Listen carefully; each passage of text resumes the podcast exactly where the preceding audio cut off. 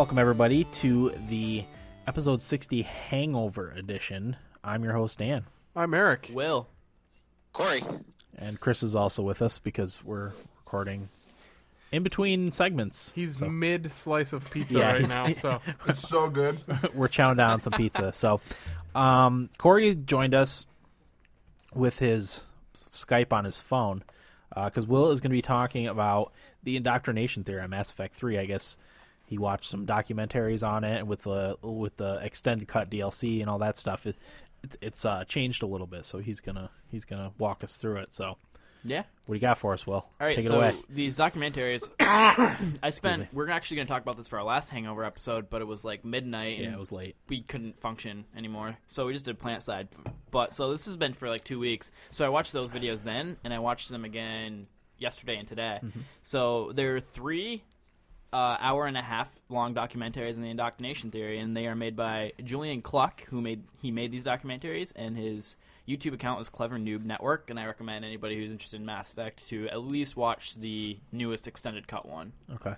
Um, Clever Noob Network. Clever Noob Network. Yep.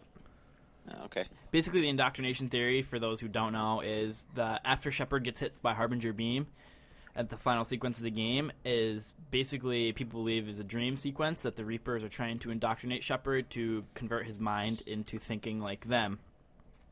Okay, so this is the start. At the beginning of the game, Shepard watches the kid playing with the toy ship. When you and Anderson run out of the building when the Reapers attack you, and you see the boy run through the door, the boy that was running through the door was locked. If you look at it closely, the door was was locked. And another thing is when you look at the roof that he was playing on, people said it's a park, but really it's just a random roof. Uh-huh. And how could he run from that random roof and get to that like balcony to run through the door because it is not connected at all? He would have had to go a very long and roundabout way for him to be able to get there. Mm-hmm. But you know, you could write that off as lazy story Right. writing. Okay. Suspend disbelief. Yeah. Which I mean, some of this you can. He said because this guy is like a critic on this theory, but he believes that this is true. He said a lot of this could be taken as you know lazy story by Bioware because this like no other game's been picked apart as much as this as, game yeah, has as, clo- been. as closely as Mass Effect 3. um, this is another one we've brought up. How's no one else noticed the boy at all? Yeah, and that not once in the game in, in the intro, intro se- sequence did people notice him. Mm-hmm. Um, another one is when he runs through that locked door and the Reaper blasts that building that he's in. All that like heat and stuff would go through the vent because the you know the sheet Yeah, would it conduct sucks, the heat. yeah. How did, how is the boy in there? How Right. would he be still alive? so that's another one.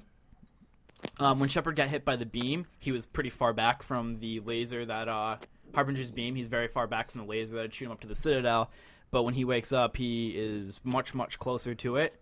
And physics like would show that he would get launched backwards, Backwards, yeah. not forward. Right. So that doesn't really make sense at all. Right. Um, the post harbinger sounds are the same as the dream sequence, so only the post laser sounds are a little higher pitched. So that's basically saying that the laser that hit Shepard has that like the Reaper sound, you know, that the buzzing and stuff like that. So that's another one. Um, so we also talked about the background a little bit. Uh, when Shepard gets hit by the laser, Yeah. the background, you know, kind of has that dream sequence feel. But there's actual proof that the heli- there's a helicopter that was crashed there before Shepard gets hit by the beam, gets replaced by a tree. Okay. Yeah, I, I I did hear that somewhere else too. Um, after Shepard gets hit by the beam, by Harbinger's beam, that is, Anderson's text box when that pops up says Admiral Anderson, which in the game, even in Mass Effect One, it never said Admiral Anderson. Right. So why now would they start putting in Admiral Anderson? Right. Um, the piles of bodies match outside. Uh, when Shepard first wakes up, there's piles of bodies that match Kaidan's and Ashley, Ashley's Mass Effect One uh, armor. Yeah, I've seen that. Um, and that's a Yeah, like the texture is like colored after their armor, right? Yep. Yep, and you can see the faces and stuff like that, and that's a decision that has haunted Shepard since he made that decision. So for them to put that, the Reapers to put that there, that would would be- weaken his mind a lot. Yeah. because he still regrets that. It's still hanging around in his subconscious. Mhm. And even when he's on the Citadel, you know, when he first walks into the long hallway, there's two bodies that have the Ashley and Kaidan armor, hate like hanging on like posts or whatever. Uh-huh. So you see those there. Um, after Shepard gets hit by Harbinger's beam, the background is blurred and pulsating, which they he connected that the uh, the transition sequence when after he gets hit by the beam has this white light with black corners in the in the corners of the screen, and he every time that there was an instance of non-reality that that exact transition Yep. was used. Yeah. So that's another thing that he pointed out and found, which I found was interesting. Yeah, that's a little more specific than a lot of the other stuff that he's talking about. Exactly. Well, he's had more time. He's yeah. He said for three months he dissected these. And by the way, but what, the way I'm going through this is there's going to be no like order of this because I watched like the first documentary, took notes on it. So like stuff that he had for like Shepard getting hit by Harbinger's beam, it's going to be spread about because when I watched the second documentary, he started there again. Yeah, mm-hmm. okay. So there's going to be kind of you know That's fine. Jump around. Overlap. Mm-hmm. So in every cutscene, Shepard has his customizable armor that you set up for him, but in this one, his armor is different. Yeah. And people said that it's just charred or badly burned, but you can tell that it's very different from the armor that the guy picked. It was the light and blue, light blue and uh, light gray armor, and you could say it's badly charred, but the shoulders don't match up. Right. So why now would they make you have different or specific armor? Um, why is the Illusive Man on the Citadel, and how did he get there? There's no clarification to that. Which even for the extended cut, I don't think there's any clarification to no, that. I don't think so. I either. remember- He walked. He walked. Um, Anderson says he sees a moving wall, but as you're going through, there really is no moving wall that he says that like flipped 180 or something like that. He said something weird like that. um, this is a uh, big one. Anderson and the Illusive Man represent, represent the two sides of Shepard's mind. Anderson represents the side that Shepard is fighting indoctrination, and Illusive Man shows the side that is giving into the indoctrination. And this is shown by the shadows. If you watch the shadows in that scene where the two are talking, they don't match the lighting in the room. Basically, the shadows are set like the exact opposite of each, other. Okay. So if you look at those shadows very closely, you can see that they are, you know, don't act with the lights and just are obviously divided, which is a cool one Yeah. because they're usually good with the lighting and like shadows and stuff like that. And he pointed out that the Mass Effect BioWare, uh, when they're making the game, uses like close up with cameras and like shadows and stuff to be able to get more of a better meaning out of a scene or like Yeah. do that type of stuff. The f- more film type uh, Yeah. tricks. Exactly. Um, the sh- the scene where Shepard and Anderson are talking, and the Illusive Man. Uh, Anderson says you're being indoctrinated. They're controlling you. And Anderson looks at the camera, which is Shepard's point of view, and judging by the eyes, it's looking right at the camera. He's looking right past the Illusive Man's shoulder. Um, so this is a little bit harder to explain, but someone looked through the dialogue files for that exact scene and basically the whole like dream sequence.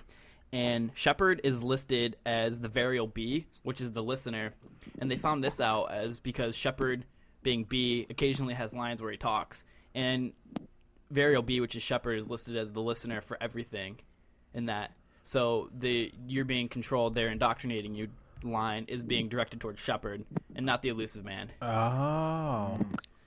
And also the gamer. and the gamer. Wow. Okay. You're Okay. being indoctrinated.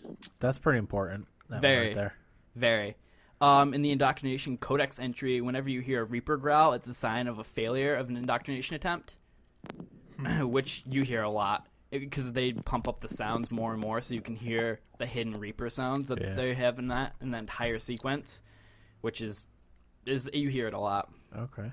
The eyes are clearly a sign of indoctrination. They have Yeah. the the blue iris with the two light or three light blue dots around it. Yeah. And when Shepard chooses control and synthesis, you see those eyes like that. Hmm. And not when you do destroy. Also, the catalyst is big for the scene. If you choose to destroy the Reapers, the catalyst disappears quick and is angry in an angry manner. If you choose to control, he stays, and a little bit longer, he lingers with a smirk on his face because he wants you to pick control or synthesis. Yeah. But when you choose destroy, he you can tell he's angry and just disappears as quick as he can. Um, and he's not not present for synthesis. Uh, when the Illusive Man shoots himself in the head, there's no blood. Which every other time there has been somebody who shot himself in the head, like Saren, there's been blood. Yeah. In Mass Effect 2, when um, you're doing Samara's, when you get first meet Samara with the investigation, Yeah. there's blood when uh, that one person committed suicide. I can't remember the name. Yeah, it was another. Uh, sorry, just a car, Mm-hmm. wasn't it? Yes. Yeah. But there's blood. so we're going to go back to the Arrival DLC. During the Arrival DLC, Harbinger says, We will control you, Shepard. Very blatantly. And Shepard comes into contact with Harbinger going down that hill. So uh, he has plans of trying to control him. More DLC, the arrival DLC. The people working there who were going through the indoctrination process wrote on the data pads that they were having these nightmares with oily uh, shadows and figures. And Bioware put the emphasis on the dream sequences with Shepard and the little boy. In the arrival DLC, if you let the uh, counter reach zero, the Reapers have you know arrived. Um, that and it says uh, critical mission failure, and it flashes a 10 second hallucination hallucination of uh, what's going to happen to the world. And many people claim that that's the first signs of like Shepard's uh, facing indoctrination because he was exposed for two days of Reaper artifact in a uh, facility where everybody was being affected by it Yeah. and turning indoctrinated. And Yep. so, why would Bioware put this hallucination video in if most people are not even going to see it? Right. Um, in Mass Effect 1, the Rachni Queen says something about the Reaper's sour sounds with dark, oily figures. In the dreams in Mass Effect 3, there are a ton of oily figures. And after he's been hit by Harbinger, you you know, there's the oily figures around the screen. Also, the Rachni Queen keeps mentioning the sour sounds in Mass Effect 1 and 3, and those sour sounds are heard from the crucial, most crucial parts of the game. Example is the dreams, and after getting hit by Harbinger, and during the Citadel and the Crucible parts, you hear the Harbinger making his sour sounds. Um, in the extended cut, before Shepard gets blown to Kingdom Come by Harbinger, Harbinger says, "Serve us." It's very clearly heard. The guy who did the documentary disproved it, but to me, you, I don't think you can disprove it. It clearly says "serve us." He said that it's the same for every language that that sound. He said that doesn't clear that doesn't mean that he said "serve us." But I mean, come on, why would Bioware take time to put that in Right. That if that wasn't in, in the, originally? Right. So I, I, I mean, he disproved it, but I don't think that could be disproved. Do you think it could be an editing error? Could be. He said that you know that that stuff could happen because, like he said, no end of the game has been analyzed as much as this game. So, could be a lot of things. Yeah. But he also said that it could be Bioware just throwing that in there to stir the pot, Mhm. so people you know talk more about it. Yeah. This one is a little crazy. The there's a one M one labeled in the Citadel everywhere, Yeah. and 1m1 are elements of an equation that has something to do with dioptry, which also means convergence. And convergence has three meanings uh, the act of moving towards union or uniformity, a meeting place, and the intersection of three electron beams for a blue, green, and red onto a single pixel and a cathode ray tube. tube. Oh. And these all mean, all have something to do with uh, Mass Effect, the act of moving towards uniform. And un- uniformity as something, as synthesis, basically. Yeah. Uh, a meeting place is the Crucible, where he meets the Star Child or the Catalyst, however you want to call him. And I mean, obviously, the intersection of the three colors. That's obviously the three choices. Um, during the dream sequence, there's a lot of humming, which is a sign of indoctrination. There's also that servus that I brought up earlier. I guess is in the sound files for the dream sequence, but the players can't hear it. So that's or in the sound files, I should say. Um, when looking at the three options from afar, the background on the control side is very bleak and dark, and when you look onto the destroy side, it looks very bright and hopeful. Which that could not mean anything. That could just be, you know, that just could be a coincidence. But Yeah. you know, why not? Just put that in there. There's tree reflect- reflections on the Citadel area where the Shepard, where Shepard and the Catalyst is talking, which that is where you go fly mode in your comp- uh, computer version, you fly around to different areas, and there's tree reflections into the metal. Um, the explosion of the mass relay started in the Viper Nebula, which is where the Arrival DLC was played. Shouldn't the explosion take place in the local cluster where Earth and the Citadel were located? also, the Viper Nebula doesn't even have a relay because of the events of Arrival DLC. Oh, yeah. That's a good point. So, I mean, BioWare would not miss that, I think. Starting the explosion in the nebula that the Arrival took place, that's more than. That can't be. yeah. That's how I. I think that's one of the biggest ones for me. Well, When did the Arrival DLC come out? That was from Uh, Mass Effect two. 2. Yeah, yeah, I'm with you on that then. Yeah, that that can't be missed. well, I'm going to play devil's advocate a little bit. I don't want to interrupt too much, but a lot of this can be just decisions made due to uh, memory and playability restrictions. What do you mean? Like, say, reusing that star, you know, that that area, just as a means of saving memory and programming time, just to meet a deadline. They were they were apparently on a deadline, which is what it said. But I don't think they would mess up the CGI for it because CGI takes a while to produce and make every, make everything. They would have picked up that they started that in the exact cluster where the Arrival DLC lost a relay, and the relay is not there in the game. So why would the blast start there? Yeah. I don't think that's something they'd miss in editing. No, and plus they would be very very careful with CGI with that. I think I think that's one of the irrefutable ones in my book. Go, do you have more? Oh, a ton more. Okay, go ahead. Uh, in the files, there's. by the way, if anybody has any question on any of these, just interrupt because I'm trying to do my best to explain it. You have to watch the videos. He does way better explaining it. We'll maybe we'll post them on our website. Yeah, definitely. I'll tweet him if he has a Twitter or something saying, "Hey, we talked about your your videos." But anyway, in the files, there's a We should scene. get that punk on the, on the podcast. He would, I think. He seems like a nice dude in my book. But anyway, in the files, there's a scene, the scene where the Normandy crashes on the uh, the the planet, the overgrown, you know, lush planet, is called Dream Foliage, which is That's kind of funny. yeah. Which to me, Did uh, you say dream foliage? yes, Dream Foliage. Wow. So I mean, that's another one for me.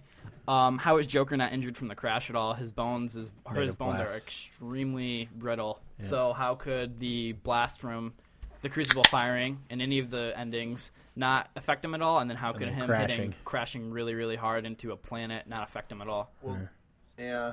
I mean, he didn't get injured when the Normandy got destroyed. Well, no, because Shepard Shepard put him evacuated in. him, A, yeah. evacuated him early because he knew Jeff was gonna be messed up from it. Uh, but there wasn't the like the ship in pieces when he did that. Uh Yeah, but he kind of just threw him and took him in there, and then you didn't hear from him until years later. Yeah, well, I mean, the other side of the ship, the the cockpit where he was, wasn't affected. It was the back of the ship that got hit first, I think. Yeah, the cockpit was was was Intact. good still. Which I mean, there's I- that cool part where you're walking to the cockpit. and it's And, and you're like out in space because the hole was blown in the back of the ship and it was quiet yeah, and they have around. they have the, like the Mass Effect field to protect the cockpit. Yeah, that was one. That was a great, great scene. Great scene. That was a great, great scene. That was a tear jerking scene too. But anyway, continue. Um, Shepard shoots Anderson in the left abdomen because uh, the Illusive Man tells him to, pretty much. But when uh, Anderson dies, Shepard grabs his left abdomen and covers it and looks down and it's bleeding. yeah. And many people said that that's from the Marauder that shot him, but the Marauder shot him in the right shoulder, not the left lower abdomen. And with that scene, they really zoomed in on the the, the bullet wound. Yeah. And as I said before, that massive or Bioware, my bad, has you know makes it a point to do that type of stuff for really you know get a get a message across. Yeah. And Shepard even looks surprised when he gets that wound. Well, Yeah. if I can jump in here for a second, Yeah. um, that that part that you just mentioned when when he you know clutched his left abdomen is one part that really stuck out stuck out to me when I played it through the first time. Mm-hmm. Um, and that was before I knew anything about the indoctrination theory. Yeah, you're just I like, was like, what the heck? That's that's so weird. Like Yeah. even I caught that. I caught that without even Yeah. you know, knowing the indoctrination theory. Yeah. it doesn't add up at all. Yeah. Like, why would Yeah. he suddenly start bleeding from there? Yeah. Um, when the Crucible fires during the destroy options, not sure on the others though, the inner ring of the Crucible explodes where Shepard is.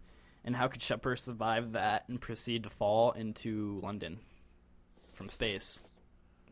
yeah. Which I'm going to get more into all the things that should have killed Shepard but didn't a little bit later. Um, Shepard and the Catalyst were talking out in outer space where there was no oxygen. Casey Hudson said there was no barrier to provide oxygen, but when, like I said, the Crucible fires and explodes, there would be no barrier anymore to protect him. And Shepard didn't have a helmet, which in Mass Effect 2, when Normandy exploded and he was in outer space, he died. he died. yeah. Many people believe that Major Coats is indoctrinated because he's been fighting the Reapers for a while in uh, London, and people said he's very pessimistic and you know kind of holds the progress up. There's a little bit more on him. He disproved that and then went back on that later and said he gave it either a red X, which means you know that's crap, don't believe that, a plausible, which you know you could take it either way, or completely confirmed. And he ended up making this plausible later, which I'll get into more. Um, there's tweets from Bioware, you know, saying, you know, hinting towards the indoctrination theory and stuff like that. Um, like somebody tweeted Jessica Merizan saying something about how the indoctrination's a ton of crap and chose something. I don't remember the exact thing the guy said that that disproved it, and she said that doesn't disprove the indoctrination theory at all. Well, uh, I'm kind of questioning when those tweets are happening. was it in conjunction with possible like releasing of DLC, just get people kind of back into? Uh, it was early. Was it early? It was like That- because it was it like was March only- 9th, I believe. It was only a couple days after Mass Effect Three came out that people that people started developing this theory Well, Yeah. yeah. because everyone was pissed off about the ending. Well, I was just wondering about uh, uh, Bioware's tweets. Well, she she she was a I'm not really sure what she did to be honest. yeah, not it probably was- nothing. It was a person. Well, I was just wondering, like it was for like the. It was March 9th. It was like Okay. very early. Okay, so there's no new content in development or anything like that. No, not that time. It and was, game came out on the sixth, right? the March 6th, sixth. Yeah. And they tell you that the indoctrination theory is a very valid way to interpret the ending mm-hmm. because they want you to interpret it any way you can, which I think they're going to eventually go and use the indoctrination theory.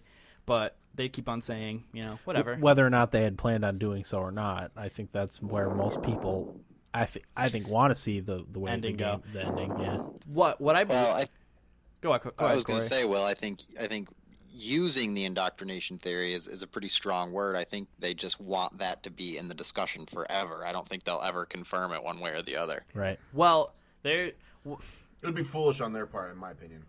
Yeah. Well, there's, I mean, there's a lot more information towards the, the end of all my notes for this, but I think that my hopeful situation is because BioWare was apparently, you know, pressed for time to uh, complete this game.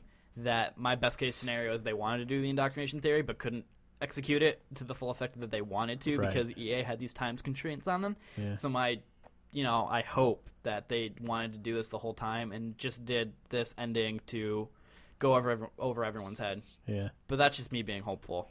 Yeah.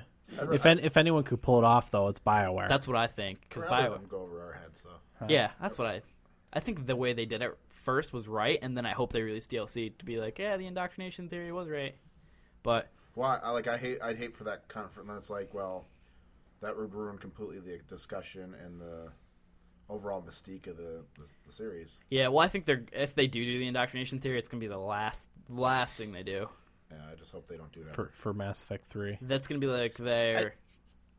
Go I, ahead, I Corey. still don't know what you mean by by do the indoctrination theory. Do you mean like ad- advance the story beyond the ending that Yeah, takes after- into consideration the indoctrination afterwards. theory? Yeah, after Shepard takes the breath and the destroy ending, which I think what's going to happen is if you chose destroy, you know, Shepard takes the breath, you mean you can play as him as to finish the story. But I think if he dies in control or synthesis, I think it would be awesome if you control like your love interest or like Garrus, uh, and then finish the story.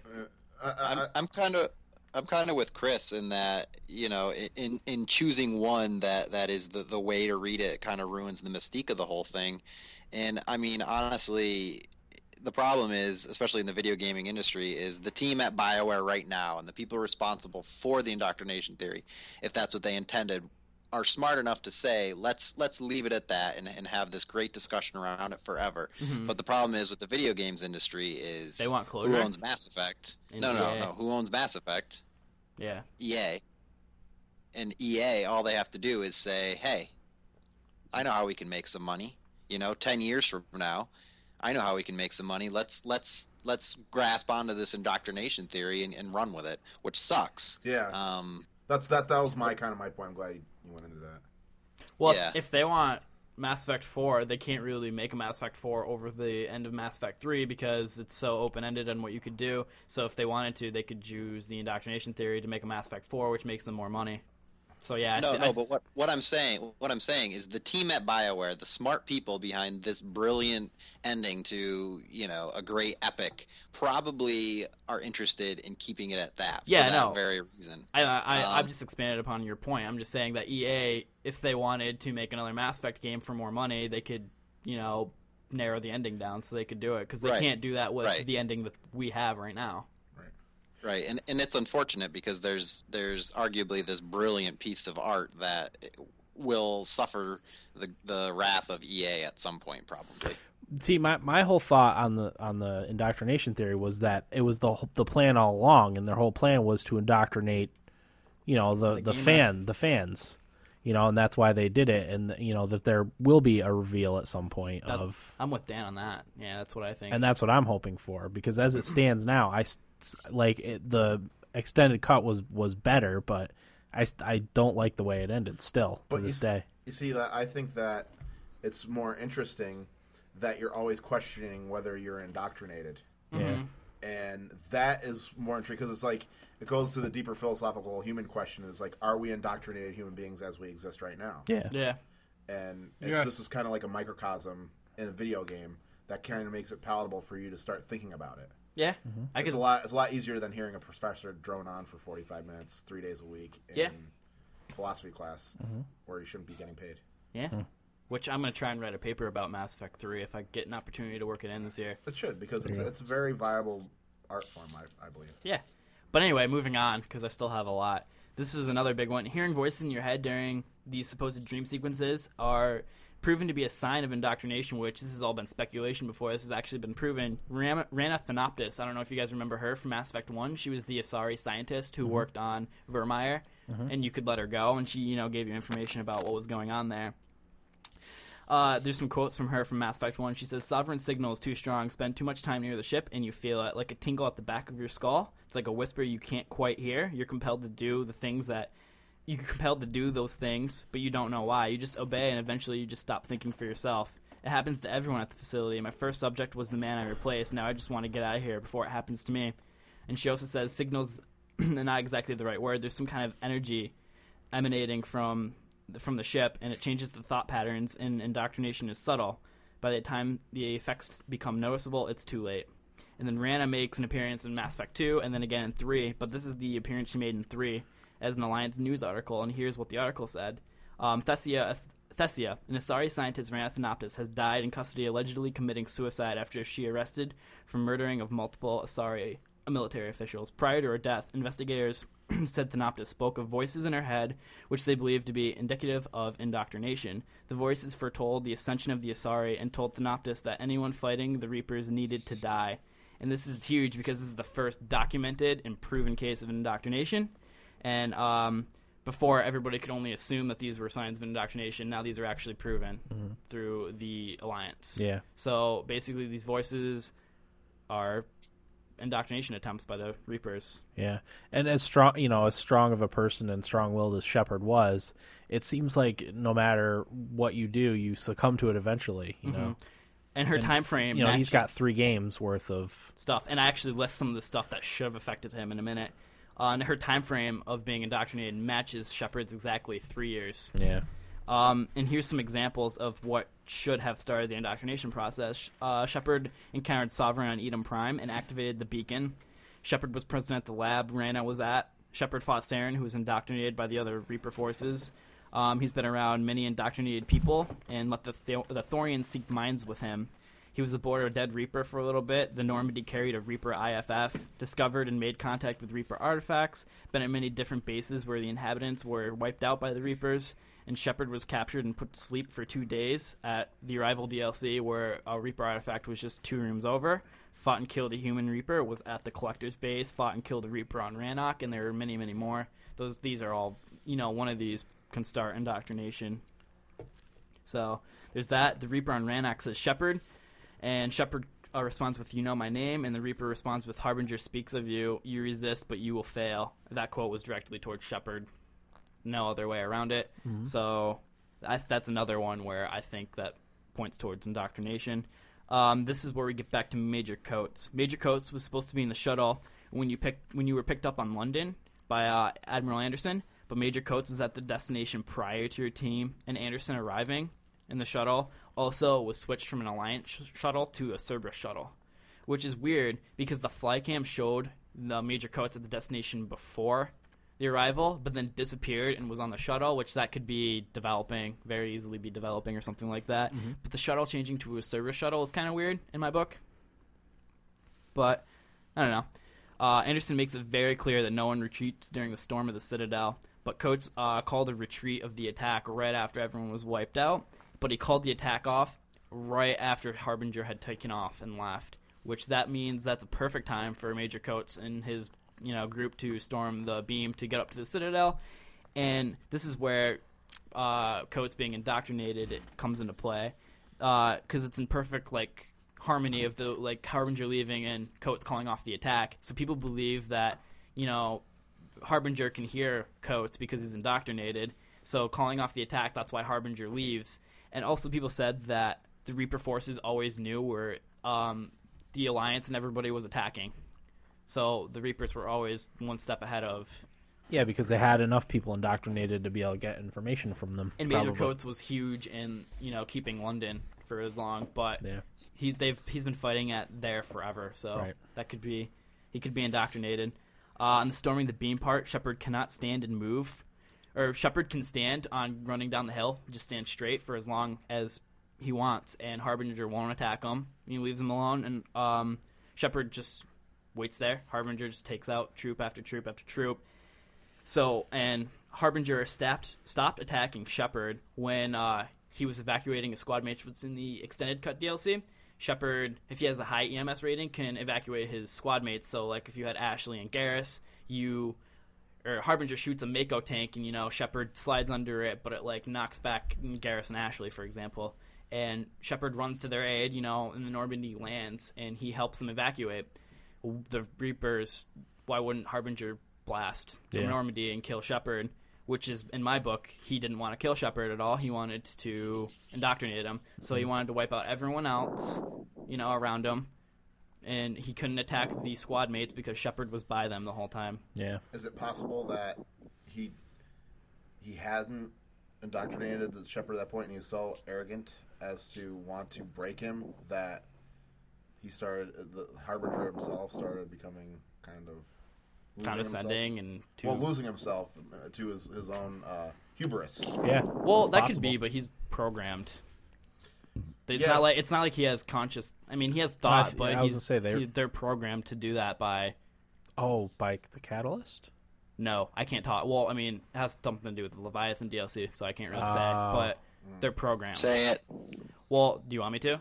I don't care. Well, the, Yeah. Levi- the Leviathan are the creators of the Reapers. You see, that's you know what? That's also what chaps my asshole a little bit, though, that they did that. Released the Leviathan DLC after the. Well, no, that they had a cr- actual like linked creator of the Reapers. It's kind of like the the Reapers. uh, You know, it's almost like They're this. man. Man doesn't know exactly what created, whether he believe in the Big Bang Theory or he believe in God. Yeah. To a degree, uh, I mean, our say quote unquote reaping according to biblical senses can come from anything, from an Armageddon, alien invasion, whatever. Yeah. but the, still the fact of the matter is there is still that point of which you don't know. But so, but then it goes, uh, I guess, To the who Lev- created Leviathan? Yeah. Okay, I, I mean, but I mean, it's just kind of, and then I'm with you on that, Chris. I see. I Yeah. do see what you're saying. Definitely. yeah, because then you started thinking about, uh, Well, it said it. It said someplace in the game that, or what did I read this somewhere else? Um, no, I think it says it in the game when when you're at the end that that the Reapers were created by somebody. It doesn't go into who they were, but that the Reaper. Are you trying to say that like I'm Div- saying even divi- something programmed. Say, you know how they say there's ghosts in the computers now? Yeah. Where computers like they can get their speed and the complexity of the computer could get to the point where it actually starts developing a consciousness. Yeah. Yeah. It has un unexpected programs. Mm-hmm. It's almost the same thing behind like The Reapers. the Reapers and like and it's also like examples of in like pop culture as in uh, uh, Well- AI or whatever. Yeah, no, I, I I see what you mean, but I think that is kind of what happened because what the after the Reapers were created, they harvested their own people that created them Yeah. um, to save them. So there is a little bit of that. I don't know if it explains that in Leviathan. See, in the Leviathan DLC, a lot of the conversation went over my head because I was half paying attention to it, which I, which I didn't get my second playthrough, which I wanted to do before I yeah, started this. before you do this, because they go into the Star Child and stuff like that. yeah, So, like I said, I can't remember a ton of it, but the Leviathan, I th- believe, were the ones who created the Reapers. yeah. And the impression that I got, like I said, was that you know after after they they create, I don't know why the Reapers were created exactly, but they did turn on the on the Leviathan and harvested them, and you know to store them and save them from themselves. yeah, was basically The- the way it worked. Yeah, I mean it's just So, so that would go along with your Ghost in the Machine type of thing. Right. Like, you know, uh, you know, that's not why they were made, probably. the conscious. Yeah, the, the, their consciousness or that that it's kind of like the AI yeah. movie type. But I, I just I just don't like the fact that there was They have a creator, and stuff like that. Yes, I definitely see It could have been going. something that as simple as like it was always was, and it's up to you to interpret who made them. Yeah. But yeah, I mean, basically, you don't hear see the beam hitting Shepard or the Normandy. So basically, Harbinger, I think, is deliberately missing Shepard, so he can get him one on one, knock him down, indoctrinate him.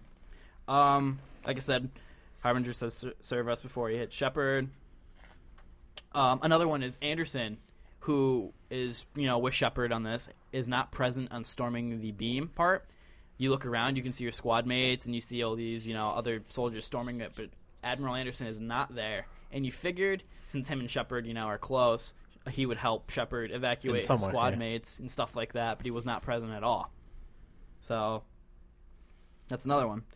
Uh, when Shepard goes through the beam and gets launched out into the Citadel for the very first time, he falls to the ground. This is in the extended cut. I don't believe that happened. I don't really remember, but I don't think he gets you know propelled out and falls into the ground in the original one.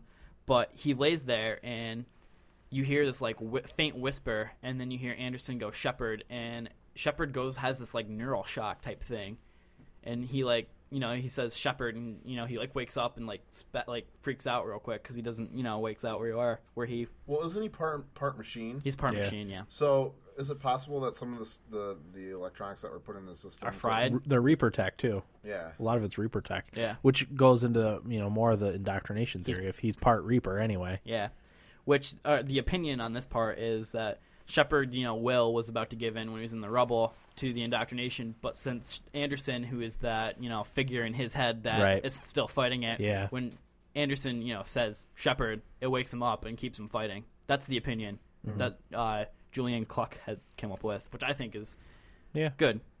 Um, there's a scene where the Reapers, or not the Reapers, the Keepers are taking a helmet off a soldier on the extended cut, and you can barely see the face. But when you go into fly mode, that body is Major Coats. They're taking his helmet off, and his body is laying there. But when you walk by it, the body isn't there; it disappears. So Major Coats just called off the invasion. Why is he on the Citadel dead? That's a big one. And there, I guess the guy said that Bioware is famous for you know having hints to future DLC mm-hmm. in past or like DLC. He said that in the extended cut, people were able to find out the Leviathan DLC through the cat talking to the Catalyst because you know you talk to the Leviathan before you go talk to the Catalyst at the end of the game. So you know you can talk about the Leviathan to the Catalyst, and you know the Catalyst has to you know talk about the Leviathan. So that's how that was found.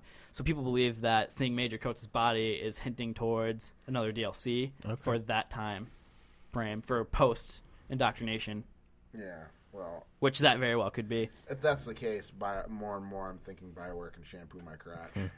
gets better. The extended cut DLC is over two gigabytes, which is uh, more than uh, Lair of the Shadow Broker. But Lair of the Shadow Broker had far more content in Oh, that yeah. game, and then um, the extended cut. And Julian, who is a you know works with videos and stuff like that, said that the videos that were made added about five minutes worth of you know content Mm-hmm. to the game. He said that's not a real lot, and the picture montage adds barely any space. So he said that there's something else in there. Yeah. He thinks. Two gigabytes is a lot of data for Yeah, for video that especially. There wasn't a real lot. Added no new areas. Added no new really just some anything. video and sound. Yeah, It's not like a whole lot of character models needed to No. be generated that either. nothing. So he thinks that there's definitely hinting.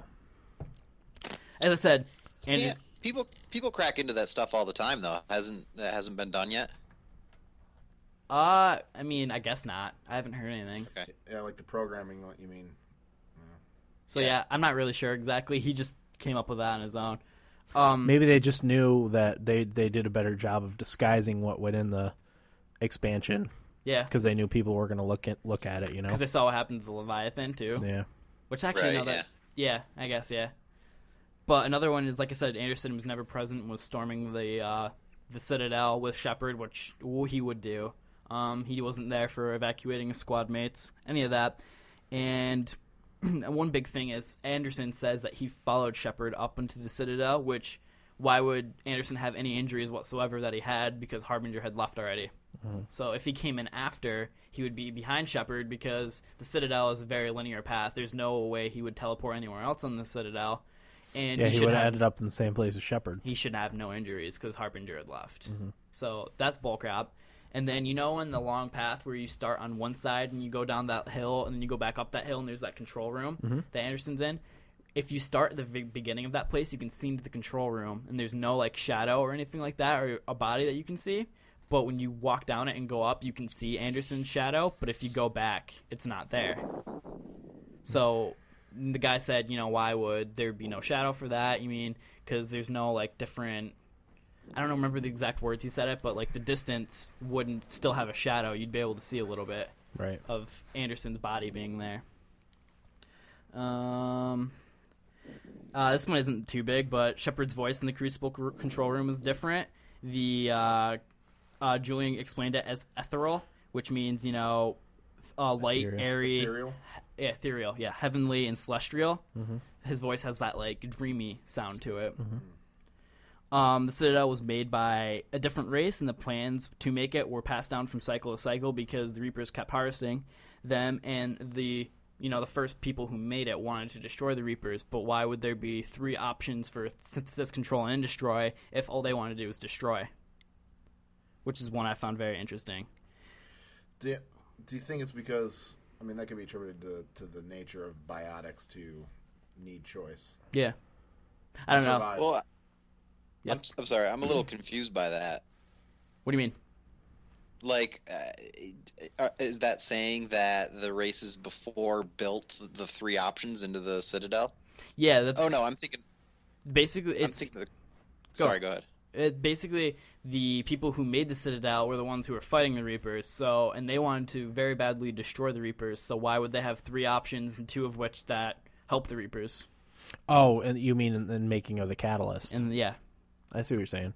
Yeah, because they would just want to destroy, Destroy it. him, It so would they just be a weapon. there should just be destroy. I see what you're saying. Right. So, Okay. you know, giving those three, you know, Shepard doesn't know going into that mission. So the Reapers can do that to mess with his mind. It's the rule. So That's I a mean, good that's, point. That's saying that that part of the Citadel shouldn't exist unless it's part of the indoctrination. Yeah.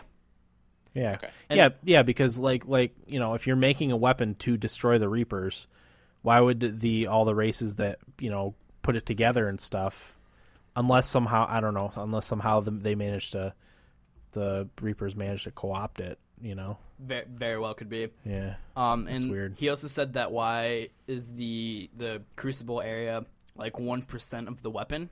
Like basically, it's one that's just the control panel, and that's like one percent of the thing that's able to fire off. Wouldn't there be a little bit more to it?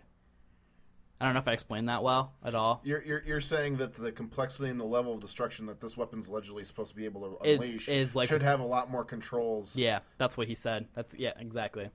Mm-hmm.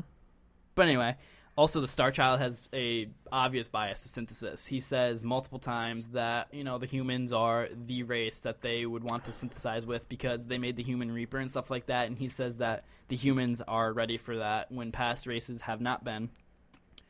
Um, which you know, why would Shepard be ready for that if he has fought so hard to go against that? that? Is another thing I said. And all organics are definitely not in that. Look at the Krogan. The Krogan would not be for that at all. The No. Turians would not be for that. No. None of them would be. No. So why would they? Why would the organics be ready for that? Yeah. Is another- it is it because Shepard fought so hard that he almost like almost, maybe because the the Leviathan become a part of the Reapers, Yeah.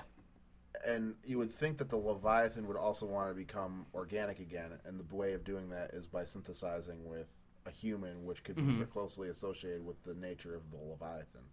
See, like I said, with the Leviathan, I didn't play it a ton. I didn't get my second playthrough to mm-hmm. really pay attention to that. They are basically Reaper. They're Reaper looking, mm. and they mm. are concerned with harvesting as well.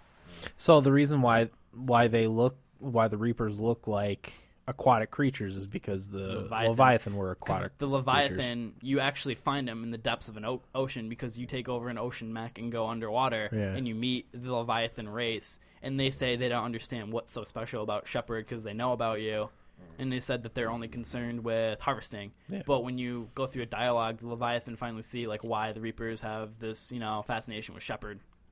Hmm. Hmm. That's about as all I can remember from that. Mm-hmm. Um, through dialogue, if you choose to refuse what the the options of the Star Child, he goes in a very angry Reaper voice. So be it. or if you shoot him. Or if you shoot him. Um, and AIs and VI, VIs, yeah, don't have like sudden voice changes like that. So the theory is that uh, the Star Child taking the form of you know what's in Shepard's head, the little boy, and being that you know a little innocent voice that Shepard can identify with. You know, Shepard would be like, okay, yeah, I should choose synthesis or control because this kid who is in my head says that the Reapers are using what's in Shepard's mind to you know break him down more, even because he felt very guilty about not being able to save that kid. Um. Uh, he also says that the Reapers harvest the different cycles to stop a war between organics and synthetics, but that contradicts what Shepard just did. He pretty much got the Geth and the Quarian to, to work together, supposedly supposedly. During some playthroughs. I've Well, heard some that where they wiped each other out. weren't so lucky. But if you were Yeah. lucky enough to get Yeah. those two to work together, the you know the Geth work with you know the Quarians, the Turians, the Krogan, the Asari, all of them, the Salarians. Mm-hmm. I got them to work together. Yeah, me, too. Just So that's contradicting what the Reapers are saying. Right. They wouldn't need them anymore. But since Shepard, you know, it's the point that Julian Cluck made that since Shepard has, you know, did so much work to get so many different races working together, the higher your EMS is, the more. Since uh, Shepard has so much stress on him, the easier he can be indoctrinated and fooled. Is what yeah, because you're because you're tired tired yourself out by doing, doing so much. so much. Yeah, because you got pretty much every race to help. I was so worn out by the end of that game Me too. because I also finished it really late. Yeah, I finished I at could like four in the morning. Think through like that decision very well. Same here. I really felt like Shepard. Same here. Um, uh, the Star Child says that Shepard is. Uh, I already said that one. Actually, my bad. Um, if you choose to control the Reapers, actually, I already said that one too. Uh, Coats is present in the montage at the end of the game, which contradicts him being dead in the Citadel now. So why would he be present in all three picture montages if he was dead on the Citadel, but he also called the attack off? So which you know which side Yeah, is which Bioware it? taking? Right. on that. Um, Shepard is still alive in the destroy ending. That still has not been. No, and it appears based on the rubble that Shepard wakes up and that he's still in London. Actually, uh, Michael Gamble actually was asked about that, like what rubble was he woken up in, and he said rebar, which rebar is something that reinforces concrete, and that was on London. London. Yeah, there's So not he's- concrete on the Citadel. Crucible. and yeah, in the Crucible and everything like that. It's definitely he's definitely waking up in London rubble. Um, this is another huge one. There's no possible way Shepard can live through Harbinger's uh, laser beam attack. Uh, if you watch closely, Harbinger pretty much vaporizes every organic that runs through. They, Yeah. they get disintegrated. If you have a low EMS, your squad mates actually get killed by the laser, and they get disintegrated by it. So, and like the laser beam can rip through, you know, the dreadnought, the Alliance dreadnoughts and buildings without, you know, a hitch in it. So, So, a human with some armor. Me. even with yeah, even with armor, Shepard should be dead.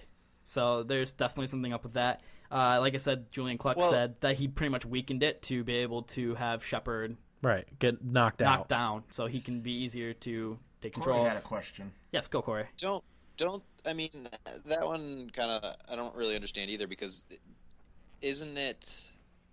Don't people argue that that's after he gets shot when the like indoctrination mirage begins? Yeah, basically So- Harbinger. So I mean, if he's shot and dead, then he'd just be dead. yeah, Right. So basically, the theory is saying that if he was to be killed, If if Harbinger was trying to kill him, he would have. easily. So he just weakened that beam to be able to knock him out, so he can, you know, Ah, indoctrinate okay, him. I got basically. Um, Okay. and basically, this is the list of things that should have killed Shepard: Harbinger's beam, the extreme loss of blood that he woke up in, um, getting shot by Marauder shields, being as weak as he would, uh, receiving the bullet wound from Anderson, but yet he can still run, walk, and talk as he was fine. The blast off the tubes and the destroy option, the shockwave from the red laser that shoots off from uh, the crucible, the Citadel core blowing up from the crucible firing, Shepard being in space with no helmet on Hey, I'm on the phone. and Shepard falling from London, from or falling out of space into London. All that stuff should have easily have killed him, considering how weak of a state he was in. Um, and like I said, Bioware is still saying that the indoctrination theory is a very valid way of viewing the ending of Mass Effect 3. You know, you can view it as the way that they set up the game, or you can go with the indoctrination theory. Um, but this is the thing that he ended his documentary with. He said that somebody he said this is still speculation, you know, take it with a grain of salt. You know, he says he personally, this person has contributed so much to the indoctrination theory that he trusts this person, but he said that there's a source that he trusts in BioWare that is working on a massive DLC called Project X, and it's supposed to come out in the first quarter of 2013. Not much has been said about it. You know, BioWare is keeping it very tight. This, like I said, this is all rumor and speculation, but he said that it is rumored to take place post indoctrination. So, I mean, you can take that with however you want it. That's what he said. He said he's just wait for it. But he said personally he trusts the person who told him this. Yeah, I also heard them say. I also heard them say that they they wanted to make it so like, or they said that you sh- they're gonna come out with such good stuff that you're gonna want to hold on to your game forever. Mm-hmm. So far, Nothing has been. uh, there's a few multiplayer stuff, and then the Leviathan. Leviathan. It's not anything that would make me me want to keep my game forever. I mean, Like I haven't even been all that compelled to play the Leviathan content yet. yeah, I mean, it's cool, and I, if you're into the lore, definitely get it. It's the gameplay is about two hours of running around in a lab and one hour of fighting and like two hours of talking. I'll play it though. It's it's. I, I mean, I really am into the Yeah. Mass Effect lore, so I got it. But Well, I mean, you know, yeah, I'll probably play it when I'm I get that urge. Itch. Yeah. Itch. which I've had that urge. Getting the the itch is a very powerful thing, but you know, like I said, um, ultimately, when I hear about all this stuff that Bioware is looking to release and kind of trying to keep people interested, so they keep wanting to go after that content, and then they're just going to simplify it and boil it down and spoon feed it to you, which is very typical of EA. Yeah, I uh I once had the urge and, and now I have the itch. You Yeah. have the itch. mm. Uh oh. You mean to get answers or or to play Mass Effect again? No, that was just some bad sexual innuendo. Oh, okay. Oh, I see. You're trying to say you got herpes. yeah. Okay. the amazing Siphon Gone. And also my article for the full episode, which you probably you're going to hear before you hear this one, but it's about EA being evil, and he uh, Frankie Gabo does talk about Mass Effect three ending a little bit. So That'd be interesting. Yeah. So I mean, I think personally the indoctrination theory is definitely the way they're going to go for it. There are just too many things that watching those documentaries that I'm just like can't be. Yeah, And definitely. like you said, go for it. uh, Like Corey want, would like clarify probably is when you say go for it, as in that's what they're going to ultimately spoon feed you. That's yeah. I think that's ultimately what that's going to happen. Which I mean, that's what I mean. Ever since I've watched the ending, though Dan and Corey showed me the indoctrination theory, I think the way they did it is brilliant. How they went over everyone's head, and I think everyone's going to look like real idiots who hated on the ending so much, and to see something like that. But I mean, there are people like who say, like you said, that you like how it was ended, who obviously aren't going to be too happy with it. But You kind of want people to get their comeuppance. yeah, You see, that's kind of like what I think of as like people that believe, you know, you believe in God or, or you believe in, you know, you're atheist or agnostic or whatever. hmm It's death that kind of answers that question. Yeah, But you still will ultimately, in your own personal physical form, you won't know it. And Mhm. that's how I was hoping that Mass Effect would be is that you'll just never know it right now Until you die. until Yeah. you die. Yeah, I don't. Until you die. All answers. I don't like that. I want. I want to know. I want to know what their what their vision for the game was. I don't like. I- I don't know. In in a vi- like in a movie or even a book, fine. Yeah. But in a I was game, just say that, Dan. Like at the same time, you know, a lot of people appreciate this this high art storytelling, but at the same time, it's still a video game. You know? But do you do you think that's? I mean, we've made the argument that there is this is game like we want games to be almost an art form, yeah. and do you think that the always spoon feeding is what's preventing it from being an art form? No, I don't think so. I think in this case, for me, for a video game that I've spent thousands of hours playing, I want to see um, the I want to see the game have like a, a, a solid ending. You know, I don't like the oh it could be this, it could be that. I want to know what their plan was for you know Shepard's End. yeah. and like the way they have it now, like with with, with the different endings and stuff, and the the one where he wakes up at the end, like I, want to know what happened. Yeah. You know, I don't, I, I, I need answers. and as as Will said, I Pisses me think off. I I think the, the more we talk about it, I think you will get your answer. Um, Mm-hmm. And and I think you know the, the, the idea behind the extended DLC was just to hold people long enough Yeah. till they could give you that answer. I agree because I think I think Un- it. W- unfortunately, but I think Right. that's what's going to happen. yeah, no, I think it was better. Um, there was a little more uh, questions answered, but it's I still don't think it's good. Yeah, I the ending. I just I just think that the journey can be more important than No, absolutely, I agree, hundred percent. Than And- than the conclusion of the journey. right because I would hate for the answer you're being given to be worse Yeah, yeah. than Well, I, at this point, like I'm fine with that. I just want to know what happened. You know, There's still so many unanswered questions. The picture montage does Yeah. nothing, and that's another thing. Like for fans like you and Corey and Chris, who have been since the beginning, you get a picture montage for your efforts. Yeah. Congrat- congratulations. Well, it's, it's kind of, but you know, that's kind of like life, though. I mean, you, you're, you're in, on your deathbed, and you just have a bunch of people standing around with the photos and giving you teddy bears and a couple of balloons and some plants. I mean, it's like, oh, this is the culmination of my life. I'm here shitting myself, and, Yeah. and uh, Pretty much you know, dead. and and and I and I got a plant that's probably gonna die because of lack of watering. And, Yeah. um, which which just just to put a, a free plug for Freebird Games in here, um, if you any of you play To the Moon, it's a perfect example of that. I just bought that actually, Corey. it's kind of Did you did you buy it on Steam? Yeah, it was seven ninety nine, so I got it. That that's awesome. You have Great to price. play it. I'm going to. it's it's kind of like that 10 million ending. Just kind of well, this, ended. this kind of this kind of takes the idea of that and and makes it beautiful. You, you got to play it. Like I don't want to spoil it for To people because I think everybody should play it. Yeah. I do want to play it. Cool. All right. Well, I guess we should probably end there. We should probably get back to our regular episode. This has been a longer. yeah, it's about. It'll be about an hour. Nice. Yeah. Here's the thing. I, I think uh, you know. Yeah, it's- let's- let's perfect conclude. because We we covered it all.